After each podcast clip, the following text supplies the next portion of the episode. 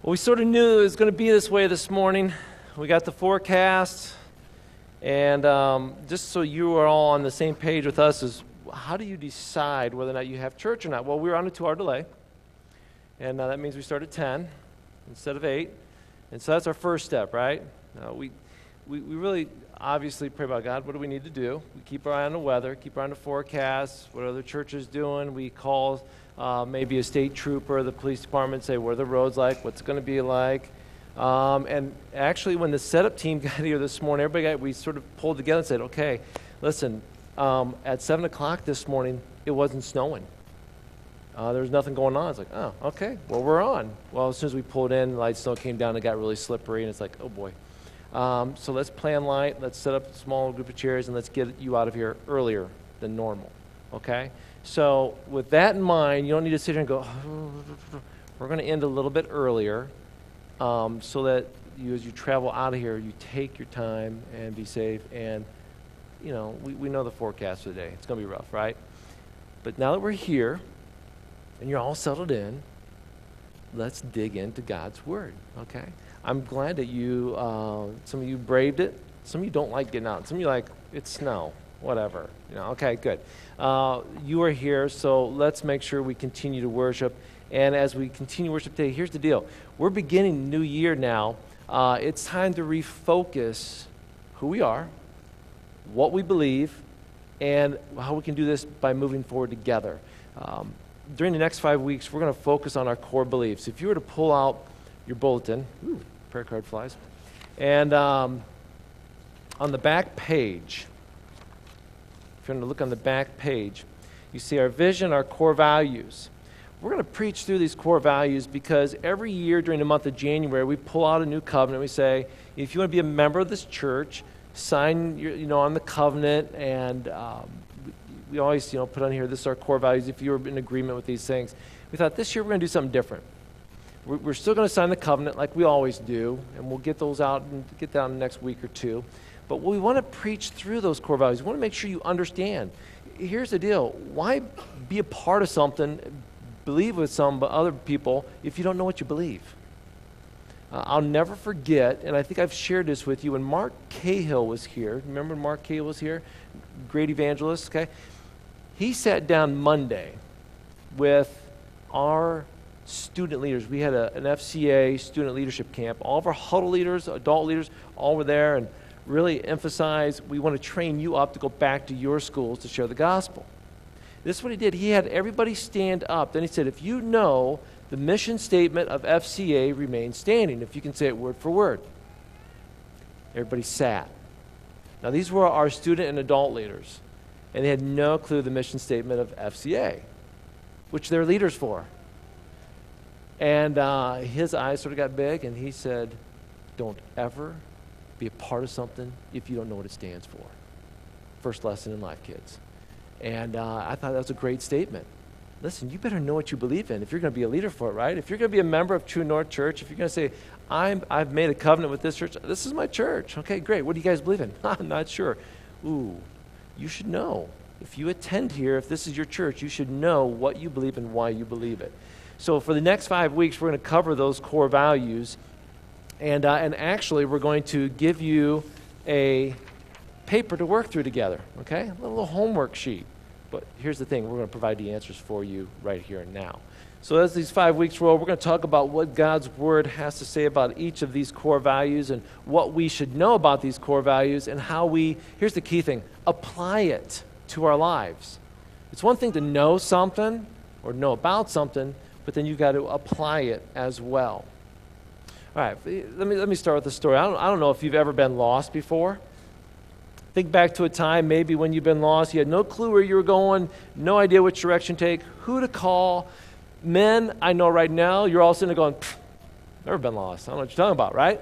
Some of you ladies like, all the time, referring to the guys, okay? Um, I don't know, maybe it wasn't just physically being lost, like you didn't know your directions. Maybe it was emotionally lost. Like, I don't know how to feel about this. I'm sort of distraught right now. I, I want to be angry, but yet I want to be happy. I, I'm sort of all over the place emotionally right now. Uh, maybe it was spiritually. Maybe it's something like it, with what you are believing, it's like, I don't know if I really believe this now anymore. Think of a time when you've been lost, okay? Regardless of whatever that was, physically, emotionally, spiritually, when you felt lost, like you had no clue what was going on, you at that point in time hopefully stepped back and said this I need help. I have no clue what next step I need to take. Now, if you're being honest about this and saying, I needed that, okay? Some of you are in denial. I'm not lost. I know exactly what's going on, right? When I first moved to Ohio uh, back in 1989, when I moved here the, as a youth pastor, my first trip with the youth group was to West Virginia. They went camping and um, whitewater rafting. And I'll never forget that trip because it was my first experience with the, with the youth group. I mean, it was the summer. I'd just come in. It had been a month maybe or so. Uh, I barely knew the other youth leaders and, and some of the kids. And uh, here we go, thrown right into it. You're on a trip to West Virginia. You're the youth pastor, you're in charge, even though you don't know anybody and you're just sort of getting rolling. It's like, okay. Now I want you to remember, this is pre cell phone era, okay? We didn't have cell phones. We didn't have GPS. We didn't have Siri or MapQuest. Okay? We didn't have any of that. Okay? Basically, we're getting in two church vehicles. We're driving to West Virginia. We've got sleeping bags, tents, um, and one Randy McNally map. Okay? And I was in the lead car. I'm in the second vehicle. I'm in the van. Riding with kids. I didn't really know it well at that point in time.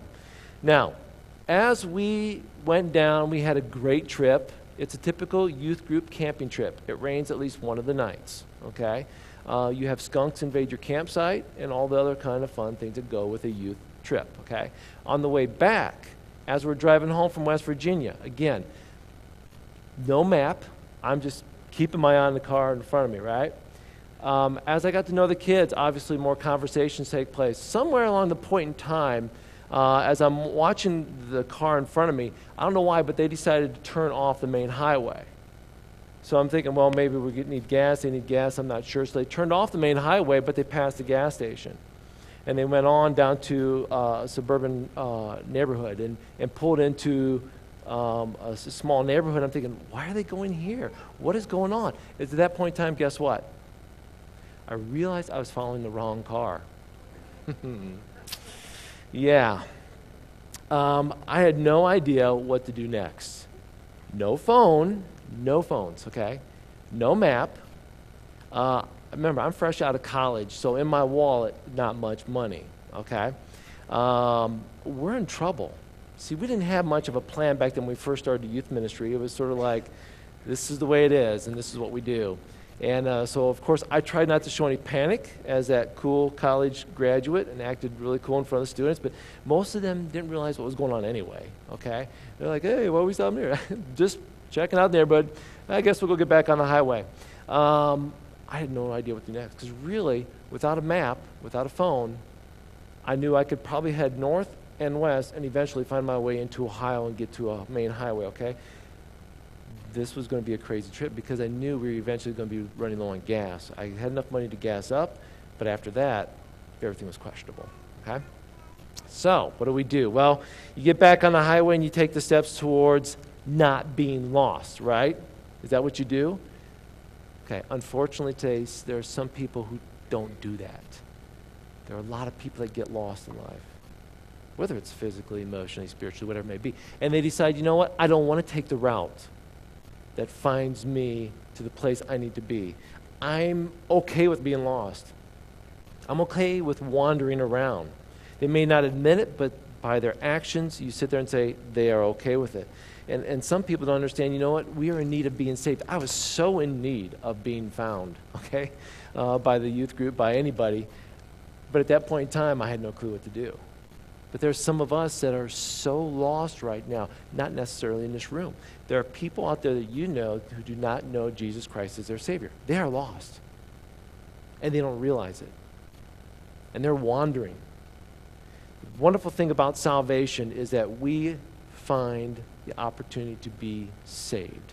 Now, here's what we need to know we're all lost, we're all in need of salvation. On your paper, the first thing there, to right, Humanity is lost. Write that in there. Humanity is lost. I mean, there is evidence. Evidence demonstrates that humanity is lost. When you look around and see what's going on around us, it's obvious that people are lost. The Bible declares that humanity is lost. Romans 3:23 says, "For all have sinned." Everybody. No exclusions here, okay? Uh, as good as you think you are, whatever it may be, we're all lost. For all have sinned and fallen short of the glory of God. Romans 6:23 goes on to say, "For the wages of sin is death, but the gift of God is eternal life through Jesus Christ our Lord." Amazingly, God points this out to us in Scripture, something that we can probably already see, something that many of you see every day as you travel, you go to work, wherever it may be. Humanity is lost. Now, turn in your Bibles to Luke chapter 13. Luke chapter 13, Jesus is uh, here with his disciples, and a few others crowds have gathered together, and they start asking some questions. And it says, About this time, Jesus was informed that Pilate had murdered some people from Galilee as they were sacrificing at the temple in Jerusalem. Read on, verse 2. Do you think those, this is Jesus speaking, do you think those Galileans were worse sinners than other people from Galilee? He asked, and he went on to say, Is that why they suffered? No, not at all. And you will also perish unless you turn from your evil ways and turn to God. Verse 4 And what about the 18 men who died when the Tower of Siloam fell on them? Were they worse sinners in Jerusalem?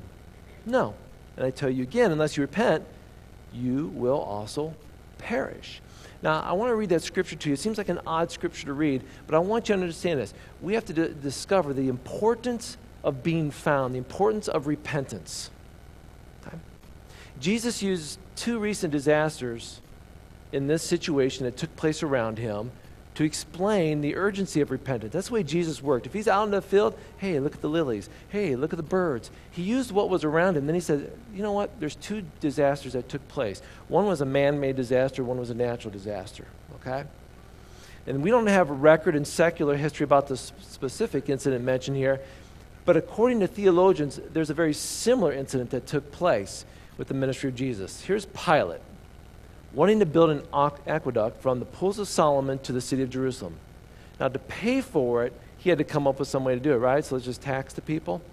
Well, he decided to demand money from the temple treasury, money that had been set aside. It's like I went over to the the box right now, the blessings box, and took money out and say, you know what, I really think we need to do something that's outside of what is right for this church, and I'm going to go do that on my own and do something like this, okay? So I just sort of rob you from that money, okay, and rob God from that money. It obviously outraged the priests and the people. So the Jews sent a delegation to beg for their money back. They went to Pilate saying, that's not your money. That's God's money. So they send this, this delegation out and Pilate sent into the crowd soldiers dressed as citizens, but armed underneath their cloaks. So that at a certain signal, these men took out their daggers, took out their swords, and killed the Jews. Now, most likely not the same incident mentioned here that Jesus is referring to, but happened at a similar time, and it fits very well with the character of Pilate and what Pilate did. Okay? So the first disaster here, the one was evil done by the hand of man. The other was seemingly a natural disaster. If you read the 18 people who died when the Tower of Siloam fell on them. So now we look at this, and now we normally think this good people should have good things happen to them, bad people should have bad things happen to them, right? That was the, think, the thought that process that took place back then. These people are like, well, okay, the, the people that Pilate went after, those were bad people. That's where they died, right? And, and the, the tower fell on those 18 people, probably because they were bad people, right? Bad things happen to bad people, good things happen to good people. That's the way it works, right? And in this situation, Jesus was correcting this thinking, uh, but not only was he doing that, he pointed out that the Galileans here in this situation in question were innocent. His point was that they're simply not more guilty than the others. Bottom line is, we're all guilty. The Galileans, even though they seem so innocent, they're still guilty. They still made mistakes. They still made errors. They still sinned. See, what we know to be true is that both good and bad people come upon disaster, right? Because a lot of you in here, all of you in here, okay, let's put it that way, all of you in here are good people, right? Yes? There's some of you are like, no. Okay, who's the bad one, okay? You're all good people in here, okay? But bad stuff still happens to us, doesn't it? Oh, yeah. And we know people who, if you want to label people as being bad, good things happen for them. Well, that just doesn't make sense. You know, we're quicker to question, hey, why do bad things happen to good people and good things happen to bad people? That'd probably be the way we would question Jesus. And Jesus is sitting here saying, hey, good things happen to good, bad things happen to bad. Good happens to good and bad, bad happens to good and bad. Now, have I totally mixed you up on this? Good. It's not a good and bad flying around. But here's the deal. This is what I want you to know on this, okay? Recognizing here, you know, this issue starts getting thrown out there and you start analyzing it. Jesus, like, that's not the focus of the whole question. So you get caught up in that. You're reading this thinking, well, why does this? Why? Jesus said, that's not what this is about. These five verses, okay, thanks for bringing that, but it's not about why this happened. Look at the person next to you and say, it's not about the why. Go ahead and tell them. It is so not about the why. Jesus turned to the question, it's this what does this mean to me? What, what, what happened over here in this disaster and happened over here in this disaster? It's not about why did those things happen, but what are those, the things that happened? What does that mean to me? What do I learn from this? It means that this, we're all going to die at some time. Disaster falls upon us, sometimes at the hands of another person, sometimes naturally. Eventually we perish, right? So repentance must be a top priority. That's what Jesus is saying. Those who died in both of these instances did not think they would die soon. They had no idea that Pilate would pull a sword on them. They had no idea that a tower would fall on them. We just don't know. And so we suppose that most of them were probably not ready. That's what Jesus is getting at here. Turn, repent of your sins. You better be ready. He says it twice in this passage, five verses, and he says it twice. If Jesus says it once, do you think we listen? Yes. But if he says it twice, do you think we better get a clue and really listen? Absolutely.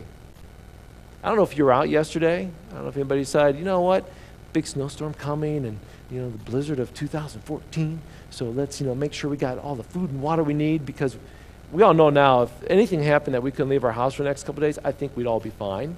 Okay? We don't make it but we better make sure, so we, we stock up. Well, we were out yesterday celebrating Carter's birthday and went into uh, town and just drive. There were places, there was no parking spots some of the places we went. I couldn't, you know, it was like, we got to park like a mile away uh, to try to get in. You know, and you go in and the lines are super long and shelves are emptying out. And it's like, whoa. People here are doing what? They're trying to what? Get ready, right? It's a storm. It's going to last a couple days. It might last one day. It might last a few hours. I don't know. It's a storm. And we're doing everything we can to get ready. Get ready, get ready, get ready. Let me ask you this How long is eternity? Forever. It's not really a trick question, right?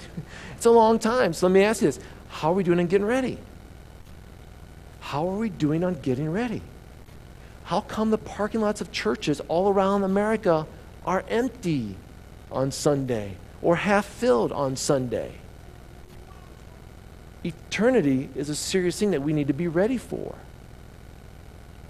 But the stores, I mean, hey, whew, Christmas is coming, you know, storm's coming, something that's going to come that's going to last for about this long. And we are getting ready, get ready. Jesus is sitting here saying, listen, better be ready. You better be ready. We must repent. We must turn from our sins, our mistakes, admit we are in need of a Savior.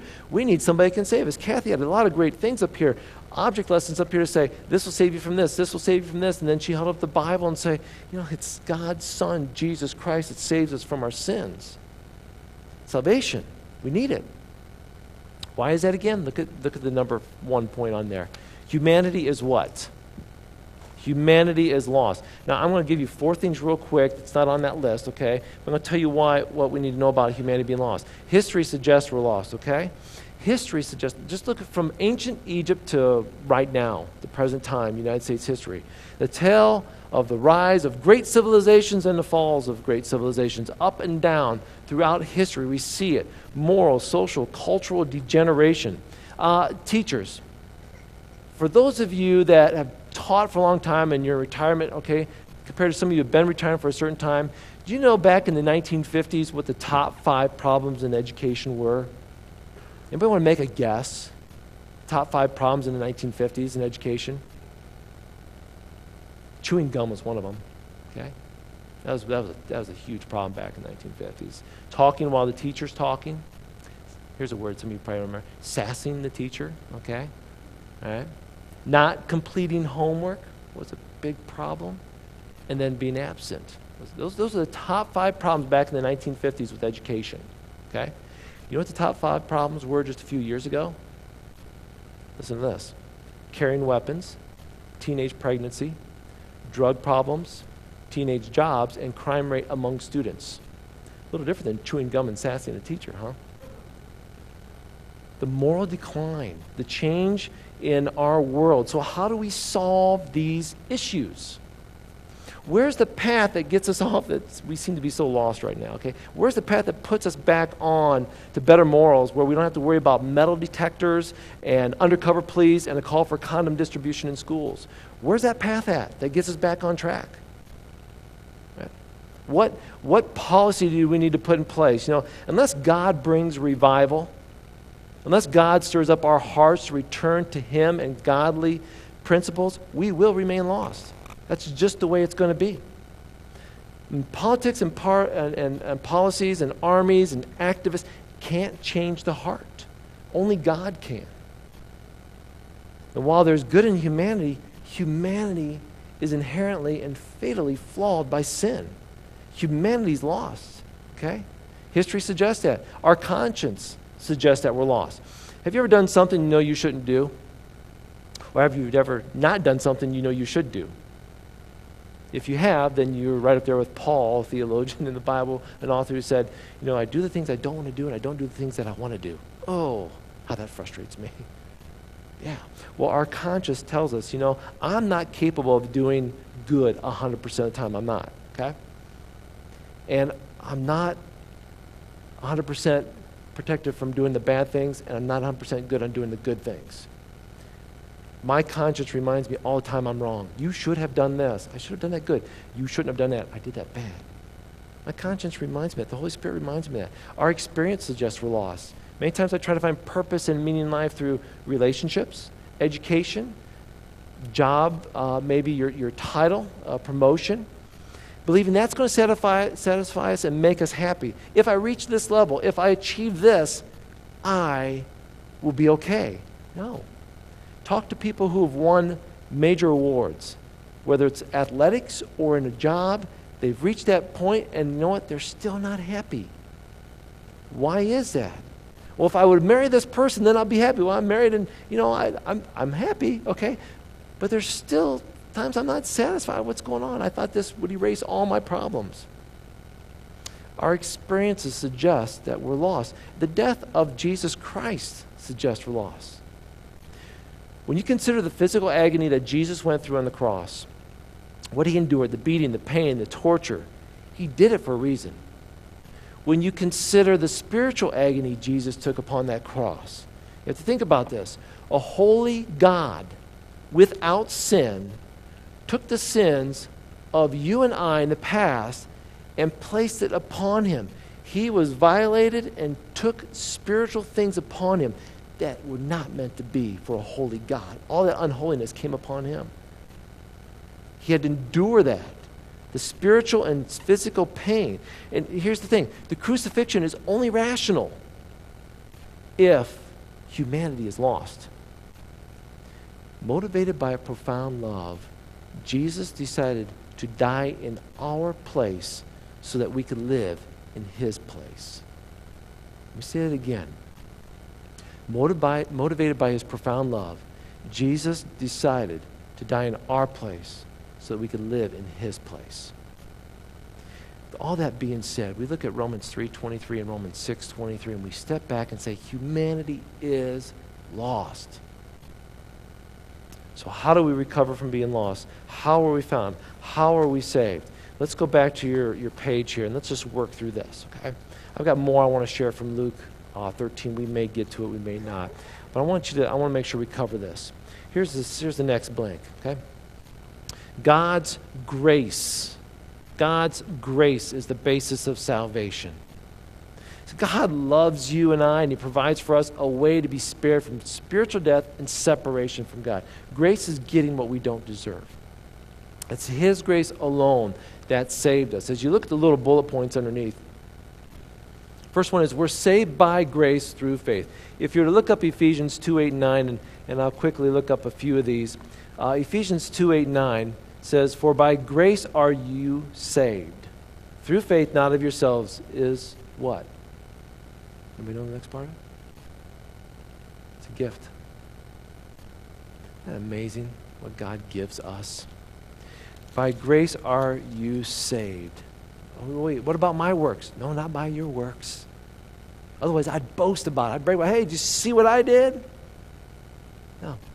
Look at Titus, uh, Titus chapter 2, verse, uh, I'm sorry, chapter 3, verse 5. Let me read that one to you. And then we're all going to look up John chapter 6, 37, next one.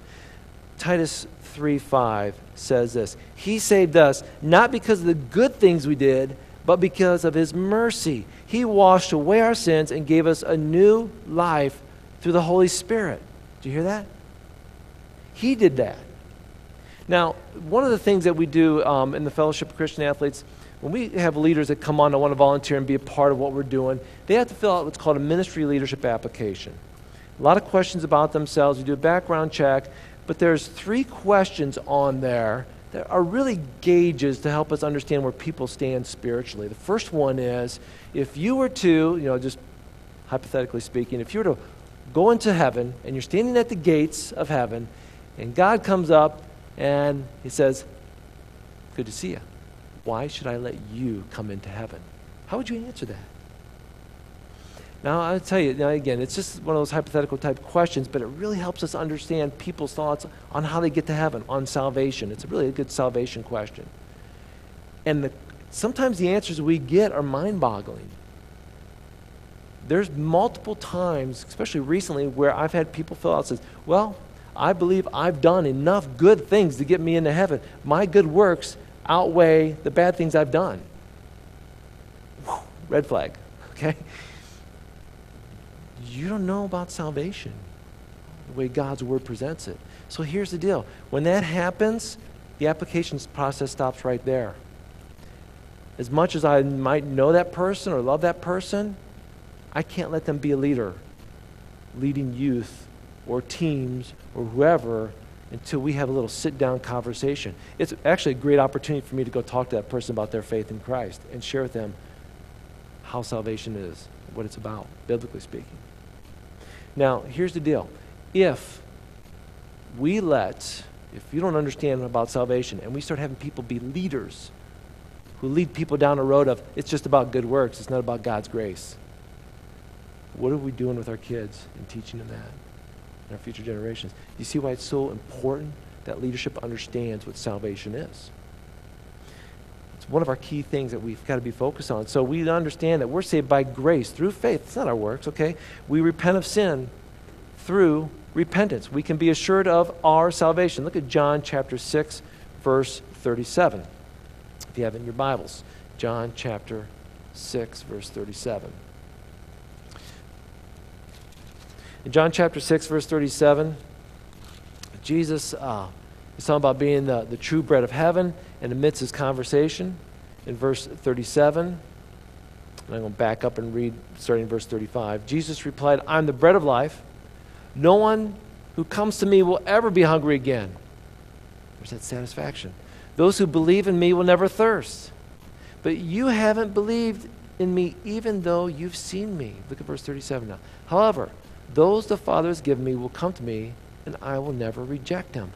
You can be assured of this salvation. When you call upon the name of Jesus Christ, you will be saved. Okay? If you come and repenting and saying, I'm, I've blown it, I'm a sinner. Father, forgive me for the sins that I've done. God's not going to sit there and say, I don't know, that one sin, that was pretty huge, okay? Hmm. Doesn't work that way. He doesn't look at that list and compare and, and evaluate. When you come with a repentful heart, He forgives you. You're assured of your salvation. First John chapter 5, verse 12. Let me read this to you. And this is what God has testified. He's given us eternal life. And this life is in His Son. So whoever has God's Son has life. Whoever does not have His Son does not have life. God's grace is the basis of our salvation.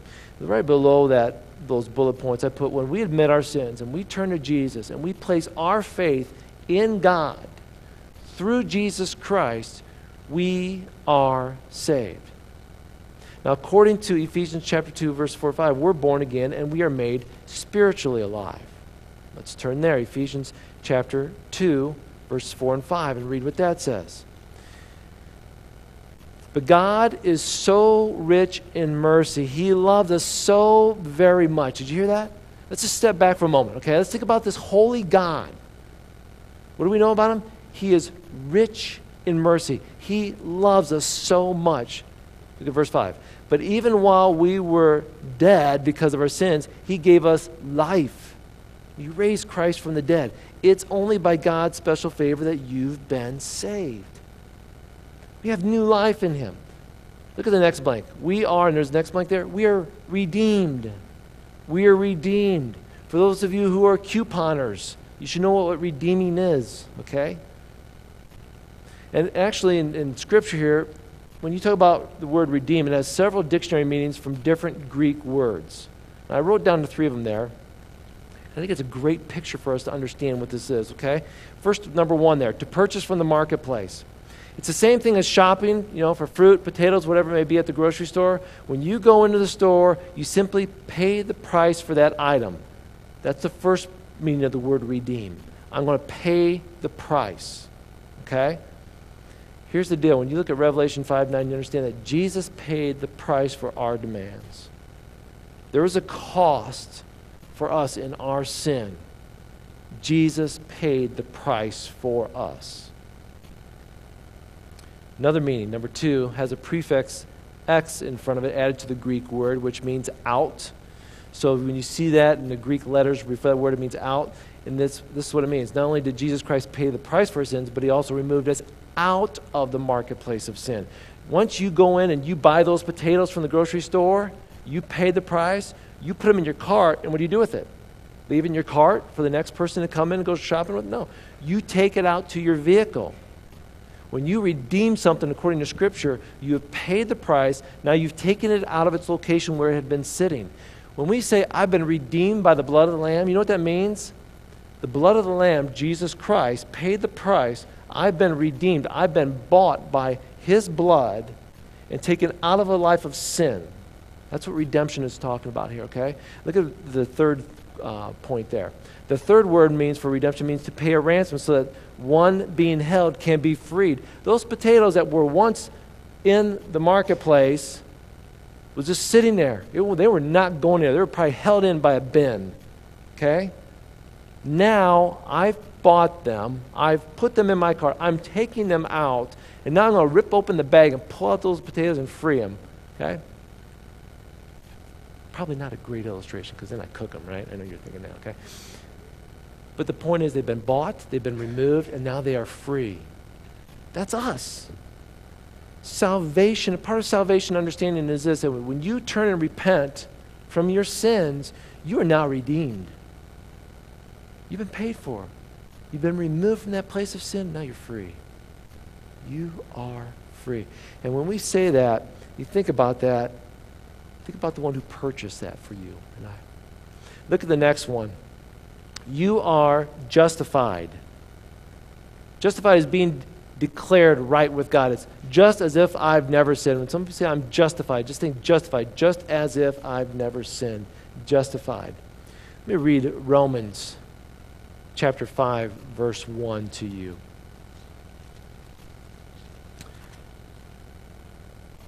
Romans 5:1 says, "Therefore, since we've been made right in God's sight by faith, we've been justified, made right in God's sight by faith, we have peace with God because of what Jesus Christ our Lord has done for us." How many times have we been reading this? What Jesus has done for us. Oh, that goes back to what? For by grace are you saved through faith, not of yourselves. I didn't do it. It's what Jesus has done for us. We're justified. It's like as if I've never messed up. Because I am saved now, when I look at God, God looks at me, He looks at me as like, You messed up? I didn't, I didn't realize that. Incredible thing. You've been justified. Look at the next one. You are adopted. You're made a legal member of another family with all the rights and privileges of that family. You are adopted. Ephesians chapter 1, verse 5 says this His unchanging plan, oh, is that good to hear? God's plans don't change, ours do. A lot of your plans got changed for the next couple of days. God's plans don't change. His unchanging plan has always been to adopt us into his own family by bringing us to himself. Who? Through Jesus Christ. And this gave him great pleasure. Did you hear that? It gave God great pleasure to adopt you. He could not wait for you to become his child. Oh, you're loved. For those of you who feel lonely or by yourselves, nobody cares about me, the God of this universe takes pleasure in adopting you and calling you his own. Here's the last one you are united with Jesus Christ. You are united with Jesus Christ. You are in Christ. A lot of great scriptures here. I'm going to go to one of my favorite, and that's Galatians 2:20. Galatians 2:20 says this, I myself no longer live, but Christ lives in me. So I live my life in this earthly body by trusting in the Son of God who loved me and gave himself for me. I'm united with Jesus Christ. Look at the very bottom here. Have you admitted your sins? Have you turned to Jesus and placed your faith in him? This little, we'll call it a cheat sheet, okay, for salvation, is minute and small. There's so much more to say. I was trying to sum it up as best I could in a short time so that you can say, so what do I believe about salvation? Here's, what, here's the key things you need to know about salvation. That is what? Humanity's lost. We've all messed up, okay? And the only way for me to get right with God, to find salvation, is through God's grace. That's it. And when I repent, as Jesus said, you need to repent, you need to turn. When I humbly admit that I'm I've messed up and confess and repent and turn to Him, His grace redeems me. I'm redeemed, I'm justified, I'm adopted, I'm united with Christ, and then you know what? There's a, there's a lot more. Okay? But that's salvation. Salvation is not based on your works. Salvation is not based on your family, your relationship. If you were to read on in Luke chapter 13, there's another part where Jesus talks about the narrow way and the broad way. And he talks about knocking at the door, and Jesus said, Don't know who you are. You don't know me. I was, I've, I've come to visit many times. You know what? Here's the deal. You can come to church all you want. You can read the Bible all you want. And sort of like being at that door, you can hang out by the door. You can look at the door. You can think the door looks beautiful. But if you never enter in, you'll never find salvation. I shared with you at the beginning of my first trip, that youth group to West Virginia. Um, my mistake that I made was I was following the wrong vehicle. There are a lot of people following the wrong beliefs. There are a lot of people following the wrong way of life, taking bad paths, okay? We're all separated from God. Maybe it was a lack of understanding, following the wrong crowd, misinformation. Regardless, we're all separated from God. And for me, I had no map, no phone, no little money on hand. Okay, I was in trouble. And here's the th- same thing with a lot of our peers, a lot of our friends, even family members members, they're in a lot of trouble as well because they're lacking the things they need to get them on the right path. We may be the ones they need to talk to to get them on the right path. We know what salvation is about. Here's, here's the good news to this story, okay? Obviously, it ended up good because I'm here today, okay? Still not down in West Virginia or anything like that. Good news, we pulled into a gas station to fuel up, so we drove a while down the highway passed a couple rest stops. Finally, I said, I need to gas up. I'm not sure what I'm going to do, but I got enough money to fill the tank we'll keep driving. Pulled in, started filling up the van, was praying, trying not to act scared uh, in front of the youth group on my first road trip with them. And there was probably another uh, vehicle here with gas pumps and another row of gas pumps. As I'm sitting here gassing up and just like, oh, Lord, what are we going to do? Because we're so lost. Um, vehicle pulled out, and on the other side of that vehicle that pulled out was our other vehicle. And they looked at me, and I looked at them, and there was much rejoicing.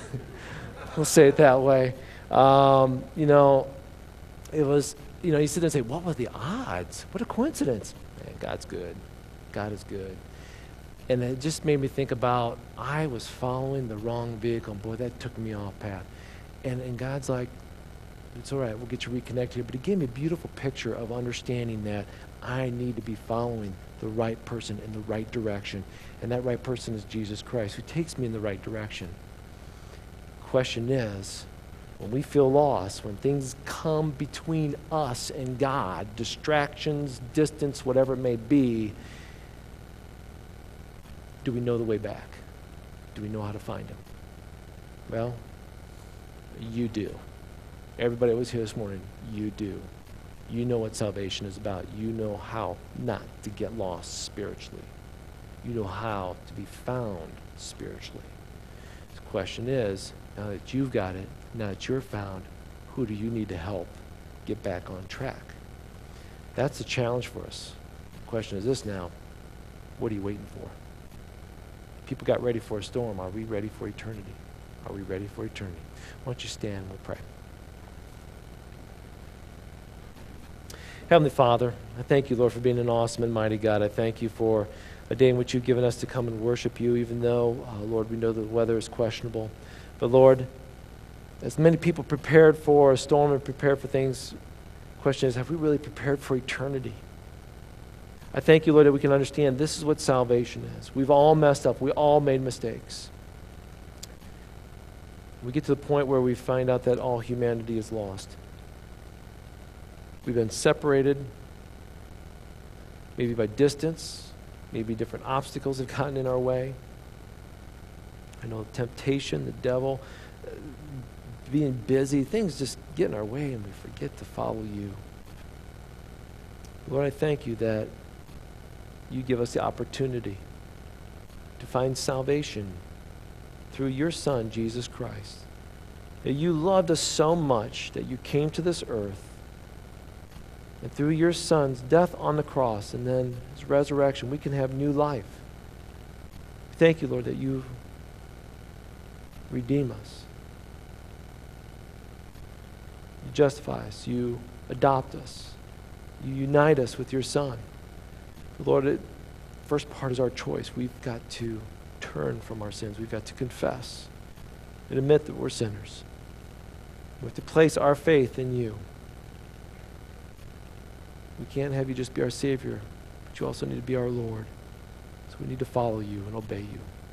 So, Lord, help us to do these things. Lord, someone in this room right now might just need to be saying, I need to pray that. I just, Lord, we know there's no magical prayer. It's a humbling of the heart, it's confession of our mouth that you are Lord. It's placing our faith in you, admitting our sins. So, Lord, help us to repent now if we need to repent. Lord, for those of us that have placed our faith in you, Lord, put in our hearts right now somebody that we need to share this message with. We know they're lost. We need to flag them down, get them back in the right direction. They need to find you. They need to repent, give their life to you, and surrender and follow you. Thank you, Lord, again for this morning you've given us. Help us now as we leave this place. Keep us safe as we travel. In thy name we pray. Go be the church by being a witness, by taking this message of salvation. Drive safe on the way home, will you? God bless you. You're dismissed.